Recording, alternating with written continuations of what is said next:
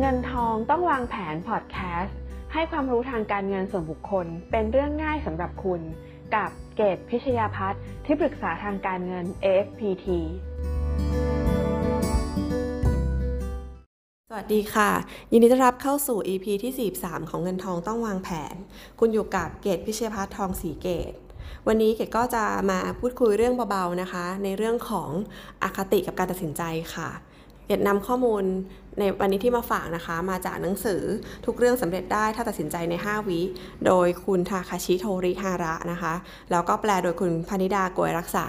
เกดได้เคยนำหนังสือเล่มนี้มารีวิวแล้วประมาณ 3 EP นะคะ วันนี้ก็เจอหัวข้อที่น่าสนใจในหนังสือเล่มนี้แล้วอยากจะมาพูดคุยให้ฟังค่ะ ก็คือเรื่องของการตัดสินใจเนี่ยใครๆก็อยากตัดสินใจได้อย่างถูกต้องแม่นยำแล้วก็รวดเร็วอยู่แล้วนะคะ แต่ทีนี้ปัจจัยหนึ่งนะคะที่มีส่วน มีส่วนสำคัญเลยนะคะ ที่ทำให้การตัดสินใจของเราเนี่ยผิดพลาดได้นะคะ แล้วก็แล้วก็เกิดผลเสียได้เนี่ยก็คืออคติของตัวเราเองค่ะมีความสำคัญมากๆนะคะที่เราจะต้องรู้จักลักษณะนิสัยของตัวเอง แล้วก็ตรวจเช็คอคติของตัวเอง วันนี้ก็จะมาขยายความในเรื่องของการตัดสินใจโดยที่อคติของเรามีผลค่ะ อย่างแรกนะคะ ก็คือต้องไม่หวั่นไหวไปตามความชอบหรือไม่ชอบ หรือความคาดหวังส่วนตัวของเราค่ะ เรียกว่าเป็นหลุมพรางในการใช้ความรู้สึกส่วนตัวเข้ามาประกอบการตัดสินใจเลยนะคะ ถ้าไม่อยากให้มีการตัดสินใจผิดพลาดเนี่ยเราต้องพยายามมองจากมุมมองภายนอก การมุมมองจากมุมมองภายนอกเนี่ยก็คือว่า โดยที่ว่าเราก็ให้นึกว่าถ้าเป็นคนอื่นนะคะ ในเรื่องสถานการณ์เดียวกันเนี่ยเขาที่หรือคนไม่ใช่คนอื่นสิคนที่รับผลกระทบในเรื่องเรื่องนี้ค่ะ จะมีคนหลาย ๆ ฝ่ายเนาะถ้าเกิดเขาต้องไดได้มีโอกาสตัดสินใจเขาจะเลือกทำแบบไหนนะคะ ถ้าเรามองจากมุมมองภายนอกหลาย ๆ ด้านเนี่ย เราจะลดอคติของตัวเองค่ะ เพราะว่าไม่ได้ติดไม่ได้ยึดติดว่าการตัดสินใจเนี้ยเป็นสิ่งที่ต้องออกไปจากเรา แต่ว่าเป็นการมองจาก คนอื่นว่าถ้าคนอื่นเจอเรื่องนี้นะคะ หรือคนที่เกี่ยวข้องเจอเรื่องนี้เขาจะอยากให้เรื่องนี้มันออกไปในทิศทางแบบไหนนะคะ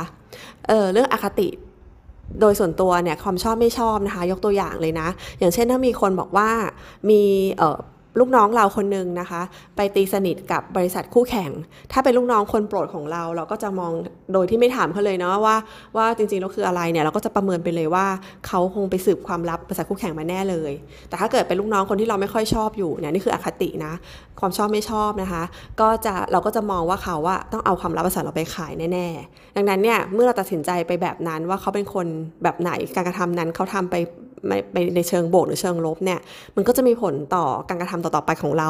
ที่ที่กระทบกระทบกับเขาเช่นกันนะคะ ก็คือหากมีความรู้สึกส่วนตัวเข้าร่วมเนี่ยการตีความจากข้อมูลเดียวกันก็จะต่างไปเช่นกัน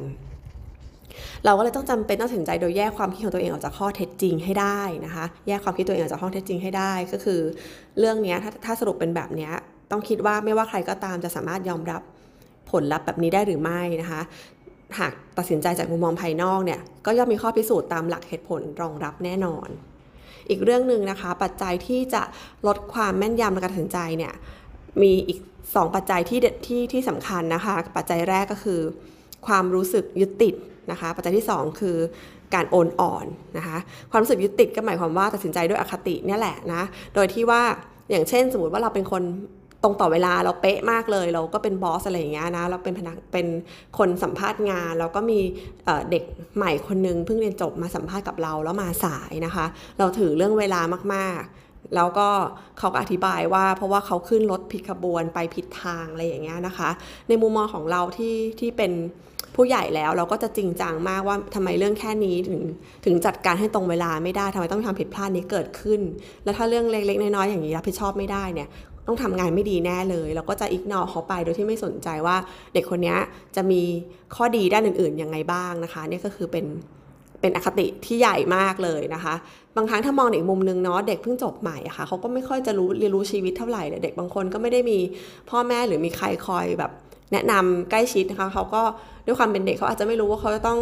ลองเดินทางมาก่อน ลองกะเวลามาก่อนอย่างเงี้ยมาสัมภาษณ์ทำให้เขามาสาย แต่จริงๆแล้วเขาก็จะมีข้อดีอีกตั้งหลายอย่างที่สามารถรับเขาทำงานได้นะคะ แต่อคติเนี้ยก็ทำให้เราตัดเขาไปเลยนะคะ นี่คืออคติหนึ่งที่เรียกว่ายึดติดนะคะ ที่เรียกว่ายึดติด เราตัดสินใจว่าไม่รับเขาทำงานนะ อีกอันนึงอคติของการโอนอ่อนนะคะ ก็คือการปณีประนอม หมายความว่าเเมื่อตัดสินใจอะไรลงไปแล้วนะคะ โดยปัจจัยเหตุผลประกอบที่เราคิดมาอย่างดีแล้ว ว่าเราจบที่ จะลงมือทำแบบนี้นะคะ แต่ปรากฏว่ามีคนมาทักท้วงเนาะแล้วเราก็ปฏิปนอมอ่อนๆผ่อนตามไปตามการทักท้วงนั้น ซึ่งซึ่งมันก็ไม่ใช่เรื่องดีหรือไม่ดีนะคะ ก็คือฟังคำทักท้วงบ้างเกิดมันผิดพลาดเนี่ยจะได้แก้ไขทันใช่ไหมคะแต่บางอย่างเนี่ยมันก็มันก็ตัดสินใจอย่างดีมาแล้วอะค่ะ มาฟังคำทักท้วงทีหลัง โดยที่อาจจะไม่มีเหตุผลรับรอง แต่ว่าเราก็ ไม่มั่นคงไม่ดักแน่นพอนะมีอคติของความไม่มั่นใจในตัวเองด้วยอะไรอย่างเงี้ยนะก็ทำให้เราอาจจะผิดพลาดได้นะคะตัวอย่างเช่นร้านอาหารหรูๆร้านหนึ่งเนี่ยมีคอนเซปต์หลักว่าพนักงานต้องให้บริการลูกค้าอย่างยอดเยี่ยม แล้วพอเกิดปัญหาพนักงานลาออกแล้วทำให้คนไม่พอค่ะ แล้วก็ไม่รับพนักงานเพิ่มเพราะอยากจะลดต้นทุนหรืออะไรก็ตามเนี่ยก็จะส่งผลให้ไม่สามารถบริการที่ดีกับลูกค้าได้อย่างเงี้ยเราก็ไม่ควรจะยอมนะคะ เราควรจะคิดว่านี่เรื่องนี้เนี่ยไม่ไม่ไม่ควรจะโอนอ่อนผ่อนตามนะคะ เราก็ต้องยึด ยึดหลักการว่าในเมื่อร้านของเราเนี่ยขายอาหารประเภทคล้ายๆคนอื่นนะคะ บรรยากาศใกล้ๆกัน แต่ว่าลูกค้าติดใจเรื่อง service แล้วมันเป็นจุดเด่นเลยแต่เราเกิดว่าอยากจะลดต้นทุนหรือคิดว่าเศรษฐกิจไม่ดีอย่างเงี้ยเราก็จ้างพนักงานน้อยลง อันนี้คือไม่ได้นะคะหมายความว่าถ้าต้องป้องกันการตัดสินใจไม่ให้เกิดการผิดพลาดจากการปณีประนอมนะคะ ก็คือให้จัดประเภทชัดเจนเลยว่าเรื่องไหนยอมได้เรื่องไหนยอมไม่ได้นะหากกำหนดว่ายอมไม่ได้เลยสักเรื่องนะคะ ก็จะไม่สามารถขยับตัวได้เลยนะอันนี้ก็เกินไปก็คือ ถ้าไม่ยอมอะไรเลยเนี่ยไม่ปรับอะไรเลย มันก็อยู่ไม่ได้แน่นอนนะคะหักยอมหักไม่ยอมงออย่างเงี้ยนะคะ กับกันถ้าไม่ยอมถ้ายอมไปทุกเรื่องก็จะไม่สามารถทำในสิ่งที่ตั้งใจตั้งแต่แรกได้ ก็จะเสียหลักการอุดมการตั้งเอาไว้ตั้งแต่แรกนะคะ ดังนั้นเนี่ยต้องกำหนดเอาไว้เลยว่าอะไรคือเรื่องสำคัญ ควรระบุอย่างชัดเจนว่าส่วนไหนไม่สามารถปฏิบัตินอมได้ อีกเรื่องหนึ่งนะคะก็คือ อคติเนี่ยนะคะที่เกดบอกตั้งแต่แรกว่าเราต้องเรียนรู้เนาะว่าว่าเราเป็นคนที่มีสไตล์นะคะ มีอคติแบบไหนอยู่กับตัวเองต้องยอมรับด้วยนะไม่ใช่เรียนรู้อย่างเดียวต้องยอมรับว่าเราเป็นอย่างนั้นด้วย ให้รู้เท่าทันการตัดสินใจที่เอนเอียงของตัวเองนะคะ ก็จะมีมาฝากทั้งหมดเนี่ยประมาณ 5 ข้อนะคะลองมาดูนะคะว่าข้อไหนตรงกับนิสัยการตัดสินใจของเรานะคะ ข้อแรกนะคะ คือใช้อคติพิสูจน์ความถูกต้อง ก็คือใช้อคติแอบอ้างความรู้ที่ได้รับมาภายหลังหมายความว่าเราตัดสินใจลงมืออะไรสักอย่างหนึ่งไปแล้วล่ะ แต่ว่าเราก็ไม่มั่นใจใช่ไหมเราก็พยายามจะหาข้อมูลอะไรต่างๆมา supportคือฟังเฉพาะข้อมูลที่ support นะข้อมูลไม่ support ไม่ฟังนะคะ แล้วพยายามอย่างว่านี่คือถูกต้อง ก็ไม่ดีนะคะ เพราะว่าบางครั้งเนี่ยเราก็จะผิดพลาดเสียโอกาสการการการปรับตัวไปนะคะ ตัวอย่างเช่น สมมติว่าเรากินอาหารเสริมนะคะ เราดูคำโฆษณาเราชอบเราเชื่ออย่างนั้นแล้วก็กินเข้าไปนะคะแล้วก็มีคนมาทักว่าเนี่ยมันมีข้อเสียนะ ถ้ากินต่อไปเนี่ยมันจะเกิดผลเสียยังไงบ้าง เราก็ไม่สนใจคำทักนั้นเราสนใจแต่ว่าใครกินแล้วน้ำหนักลงบ้างอย่างเงี้ยเราก็จะกินตามคนนั้นแหละนะคะอ่าก็อันตรายนะคะ ไม่ว่าอะไรก็ตามที่เราลงมือทำไปแล้วเนี่ยนะคะ จะ เราอย่าใช้อย่าเป็นคนที่ใช้อคติพิสูจน์ความถูกต้อง ข้อ 2 มีอคติยึดติดกับสภาพปัจจุบัน ก็คือเป็นคนที่ไม่ชอบความเปลี่ยนแปลงอะค่ะมีแนวโน้มว่าไม่ชอบอะไรเปลี่ยนแปลงใหม่ๆ ฝังใจเลยว่าปัจจุบันเนี่ยดีที่สุดละนะคะถึงแม้จะมีข้อเสนอใหม่ ๆ เข้ามา แต่ก็พยายามจะอ้างว่ามีมันเสี่ยงเกินไปที่จะเปลี่ยนแปลงนะคะ หรือต้องมาลงทุนมีต้นทุนใหม่ ๆ เพิ่มขึ้นอย่างเงี้ยนะคะก็หาเหตุผลเพื่อยืนยันว่าปัจจุบันนี้ดีที่สุดแล้วนะคะ อย่างเงี้ยเรียกว่าเป็นพวกที่มีอคติ ยึดติดอยู่กับปัจจุบันนะคะข้อที่3นะคะมีอคติมองระยะสั้น ก็คือเห็นแก่ผลประโยชน์ตรงหน้าค่ะ แล้วก็มองข้ามผลประโยชน์ในอนาคตนะคะ ทั้งที่บางครั้งเนี่ยระยะยาวแล้วเนี่ยมีความจำเป็นต้องต้องต้องทำอย่างนั้นนะคะ อย่างเช่นการที่ซื้อของถูกนะคะ เพราะว่ามัน มันสวยแล้วมันถูกดีอย่างเงี้ยนะคะที่ของบางอย่างเนี่ยมันคงทน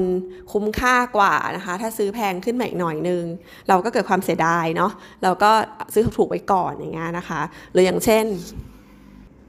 เรา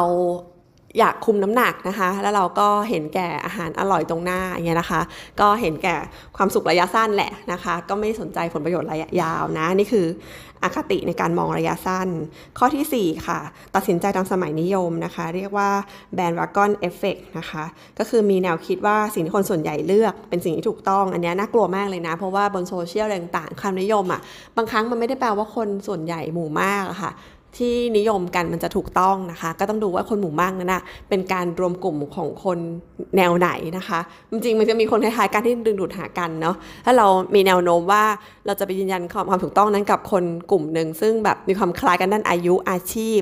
พื้นฐานความเชื่อนะคะ เราก็จะดูดถูกดูดเข้าไป แล้วเราก็คิดว่านี่คือสิ่งที่ถูกต้องบางทีมันก็ไม่ใช่เรื่องถูกนะคะ ก็คือตัดสินใจตามสมัยนิยมนะคะ เช่นเหมือนอ่าถ้าซื้อของเห็นคนมุงกันเยอะๆก็ไปเข้าแถวกับเขานะคะ มีจริงๆมีหลายเรื่องแหละนะคะที่ที่มีแนวโน้มที่ที่คนจะเชื่อเพราะว่าคนเชื่อเยอะๆนะคะ อีกอันหนึ่งนะคะ1 2 3 4 5 อันที่ 5 นะคะ ถูกความยกย่องเทิดทูนครอบงำเรียกว่า halo effect นะคะ ก็คือเรามักให้คุณค่าคนที่มีลักษณะลักษณะโดดโดดเด่นแค่ส่วนหนึ่งเท่านั้นนะคะ ไม่ได้ตรวจสอบนะ เช่นเราเห็นดารานักแสดงนะคะ มาบอกว่าอาหารเสริมอันนี้กินแล้วผอมนะคะ อย่างที่เป็นข่าวตอนนี้เยอะๆเนาะจริงๆแล้วดาราคนนั้นเขาออกกำลังกายนะเขาไม่ได้ทานอาหารเสริมนะคะ หรือดาราบางคนบอกว่าใช้ครีมตัวนี้แล้วผิวจะสวยนะคะ ซึ่งจริงๆเขาก็โบท็อกเขาไม่ได้ใช้ครีมตัวนี้อย่างเงี้ยแต่เราก็จะเชื่อแค่ด้านใดด้านหนึ่งของคนนะคะ คนที่ได้รับความนิยมนะคะ พูดอะไรเราก็เชื่อไปหมดเลยอย่างเงี้ยนี่คืออคติ ในในในหมวดของ Halo Effect นะคะ ก็คือ 5 ข้อเนาะฟังมา 5 ข้อแล้วเนี่ยมันมีข้อไหนที่ตรงกับเราบ้างนะคะ ก็ลองนึกดูหรือว่าให้เรารู้ว่าเรามีสายการคิดแบบไหนนะ แล้วก็ถ้าเกิดว่าเรามองไม่ออกหรือแอบเข้าข้างตัวเองว่าเราไม่ใช่คนแบบนั้นหรอกนะคะ ก็ถามคนรอบๆข้างก็ได้นะคะ ฟังฟีดแบ็คนอื่นบ้างก็ดีนะ บางทีเรามองไม่เห็นตัวเองหรอกนะคะ ถ้าคำเตือนจากคนที่หวังดีอะการที่คนเขาต้องเตือนเราแล้วบอก อะไรที่ไม่ดีเกี่ยวกับตัวเราเนี่ยเขาต้องใช้ความกล้ามากนะเขาก็กลัวเราไม่ชอบไงถ้าถ้าเขาไม่เสี่ยงที่จะกลัวเราไม่ชอบเนี่ยเขาก็ชมชมเราไปก็ผ่านผ่านไป แต่ว่าคนที่หวังดีกับเราจริง ๆเขาก็จะบอกนะว่าว่าฟีดแบ็กมาว่าเออเราเป็นคนอย่างนั้นอย่างนี้ หรือบางครั้งเราไม่ใช่คนอย่างนั้นอย่างนี้คนคนแบบเนี้ยแต่เวลาผ่านไปเราก็อาจจะเปลี่ยนไปก็ได้นะคะ ก็ต้องตรวจสอบตลอดเวลานะคะ มีสติอยู่เสมอเนาะไม่ได้แปลว่าเราจะเป็นคนมีดีมีมาตรฐานตลอดเวลาก็มีบ้างค่ะ เหมือนน้ำเนี่ยมีแนวโน้มไหลไปสู่ที่ต่ำนะคะ คนเราก็มีแนวโน้มที่จะเปลี่ยนไปในทางที่มันง่ายมันสบายนะคะ ไม่ได้ควบคุมหรือกำกับนะคะ อีกเรื่องหนึ่งนะคะของอคติกับการตัดสินใจนะคะ ก็คือคำตอบที่คาดไม่ถึงนะคะ ว่าอีกฝ่ายคิดไม่เหมือนตัวเองนะคะเคยเห็นคลิปวิดีโอที่เขาแชร์กันเยอะๆไหมคะ เช่นแบบผู้ชายไปขอผู้หญิงแต่งงานในที่สาธารณะทำเซอร์ไพรส์อย่างเงี้ยเป็นอีเวนท์ที่แบบทุกคนรู้ตัวหมดเลยยกเว้นผู้หญิงถูกขอแต่งแต่งงานเงี้ยแล้วเราก็คิดว่าทุกครั้งที่มีการขอแต่งงานเจ้าสาวจะต้อง ผู้หญิงคนนั้นจะต้องตอบตกลงแล้วก็ดีใจใช่ไหมแต่บางทีมันก็มีหน้าแตกค่ะ มันมีบางคลิปที่แบบว่าผู้หญิงปฏิเสธผู้ชายอย่างเงี้ยก็เหวอไปเลยแบบร้องไห้เลยอะไรอย่างเงี้ยนะคะเนี่ยคือการคิดไปเองค่ะ นี่คืออคติอย่างหนึ่งนะ ตัดสินใจขอเขาแต่งงานโดยที่ที่คิดไปเองอะค่ะ คิดว่าอีกฝ่ายคิดเหมือนกับเรานะคะเนี่ยก็เพราะก็เป็นอคติตัวใหญ่เลยนะคะ ที่ไม่สามารถประเมินสถานการณ์ได้ว่าจริงๆแล้วเนี่ยเขาไม่ได้เขาไม่ได้ชอบเราที่จะแต่งงานกับเรานะคะ เรื่องสุดท้ายนะคะ ที่จะพูดถึงเรื่องอคติการตัดสินใจนะคะ ก็คือเรามีความจำเป็นที่ต้องอัปเดตตัวเลือกในสมองใหม่ ๆนะคะ ก็คือเราจะพูดถึงประสบการณ์นะคะ ประสบการณ์เนี่ยมันก็จะมีผลทั้งด้านบวกและด้านลบนะคะ ที่ประกอบการตัดสินใจนะบางครั้งเนี่ย เราก็จะเชื่อผู้นำนะเชื่อคนมีประสบการณ์คนที่ทำอะไรมามาก่อนน่ะเป็น CEO ของบริษัทนะคะ เป็นผู้จัดการเป็นผู้นำก็โดยส่วนใหญ่เขาตัดสินใจถูกเพราะว่าเขามีประสบการณ์นะคะเขาเคยผ่านเรื่องนี้มาก็ก็ต้องฟังอยู่แล้วนะก็ต้องฟังอยู่แล้วนะคะ แต่บางครั้งเนี่ยโลกมันเปลี่ยนแปลงเร็วนะคะ สถานการณ์มันก็เปลี่ยนไปบางครั้งเนี่ยการตัดสินใจของ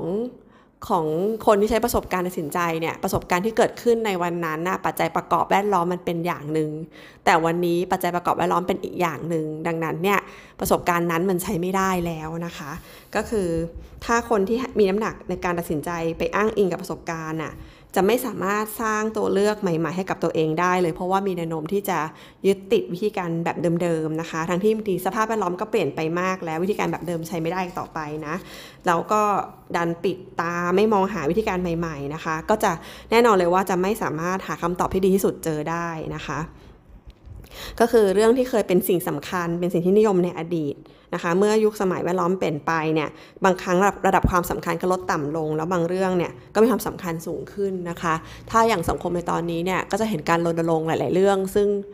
ซึ่งเราเคยยอมรับมันว่าเรื่องนี้เป็นเรื่องธรรมดานะคะ แต่ปรากฏว่าวันนี้เนี่ยกลายเป็นเรื่องสำคัญนะ อย่างเช่นอะไรนะ body shaming ใช่ไหมคือการที่ที่เราเรียนรูปร่างกันอย่างเงี้ยนะคะ ก็คือ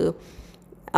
เขาก็บอกว่าคนที่จะแต่งตัวแบบไหนเนี่ยมันก็เป็นเรื่องของเขาเป็นคนวิพากษ์วิจารณ์อะไรอย่างเงี้ยนะคะจากสมัยก่อนอาจจะเป็นคำทักแล้วด้วยซ้ำอ้วนไปหอมไป วันนี้ไม่สวยเลย แต่งตัวงี้มายังไงเนี่ยวันหลังใส่แบบอื่นนะอะไรเงี้ยแล้วทักเขาไปเนี่ย ปรากฏว่าเขาใส่แบบนี้ออกจากบ้านมาแล้วแล้วเขาจะอยู่ยังไงทั้งวันเนี่ยนะคะแต่แต่สมัยก่อนก็ถือว่าการทักแบบนี้ ก็ระหว่างดีเราเตือนเพื่อน แต่ตอนนี้ไม่ใช่แล้วนะคะ ตอนนี้พูดแบบนี้ไม่ได้แล้ว เพราะว่ามีคนมารณรงค์เรื่องนี้นะคะ ก็ยกตัวอย่างอะค่ะว่าเราก็ต้องมีมีการปรับปรับตัวด้วยนะคะ ประสบการณ์เป็นเรื่องที่ดีค่ะช่วยได้ แต่ว่าก็ต้องเปิดโอกาสรับสิ่งใหม่ๆ อัปเดตตัวเรื่องในสมองใหม่ ๆ อยู่เสมอนะคะ ประกบประสบการณ์ก็มีส่วนช่วยทั้งให้การตัดสินใจดีขึ้นและแย่ลงได้ขึ้นอยู่กับวิธีนำมาใช้ค่ะ ก็หวังว่าเรื่องที่มาฝากวันนี้นะคะ จะช่วยให้เราเนี่ยได้ตรวจสอบตัวเองขึ้นมากขึ้นนะคะ ตัดสินใจได้ถูกต้องแม่นยำยิ่งขึ้นนะคะ โดยที่รู้จักตัวเองแล้วก็ไม่เอาอาคติมาใช้มากเกินไปนะคะ ขอบคุณที่ติดตามเงินทองต้องวางแผนค่ะ สวัสดีค่ะ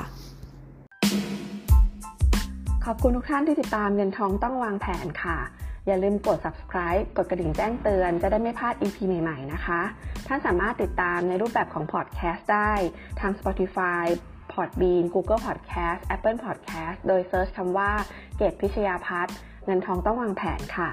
ท่านที่ชอบอ่านบทความนะคะ ก็สามารถติดตามได้กันใน Blockdit ค่ะ search คำว่าเงินทองต้องวางแผน และพบกัน EP ถัดไปค่ะ สวัสดีค่ะ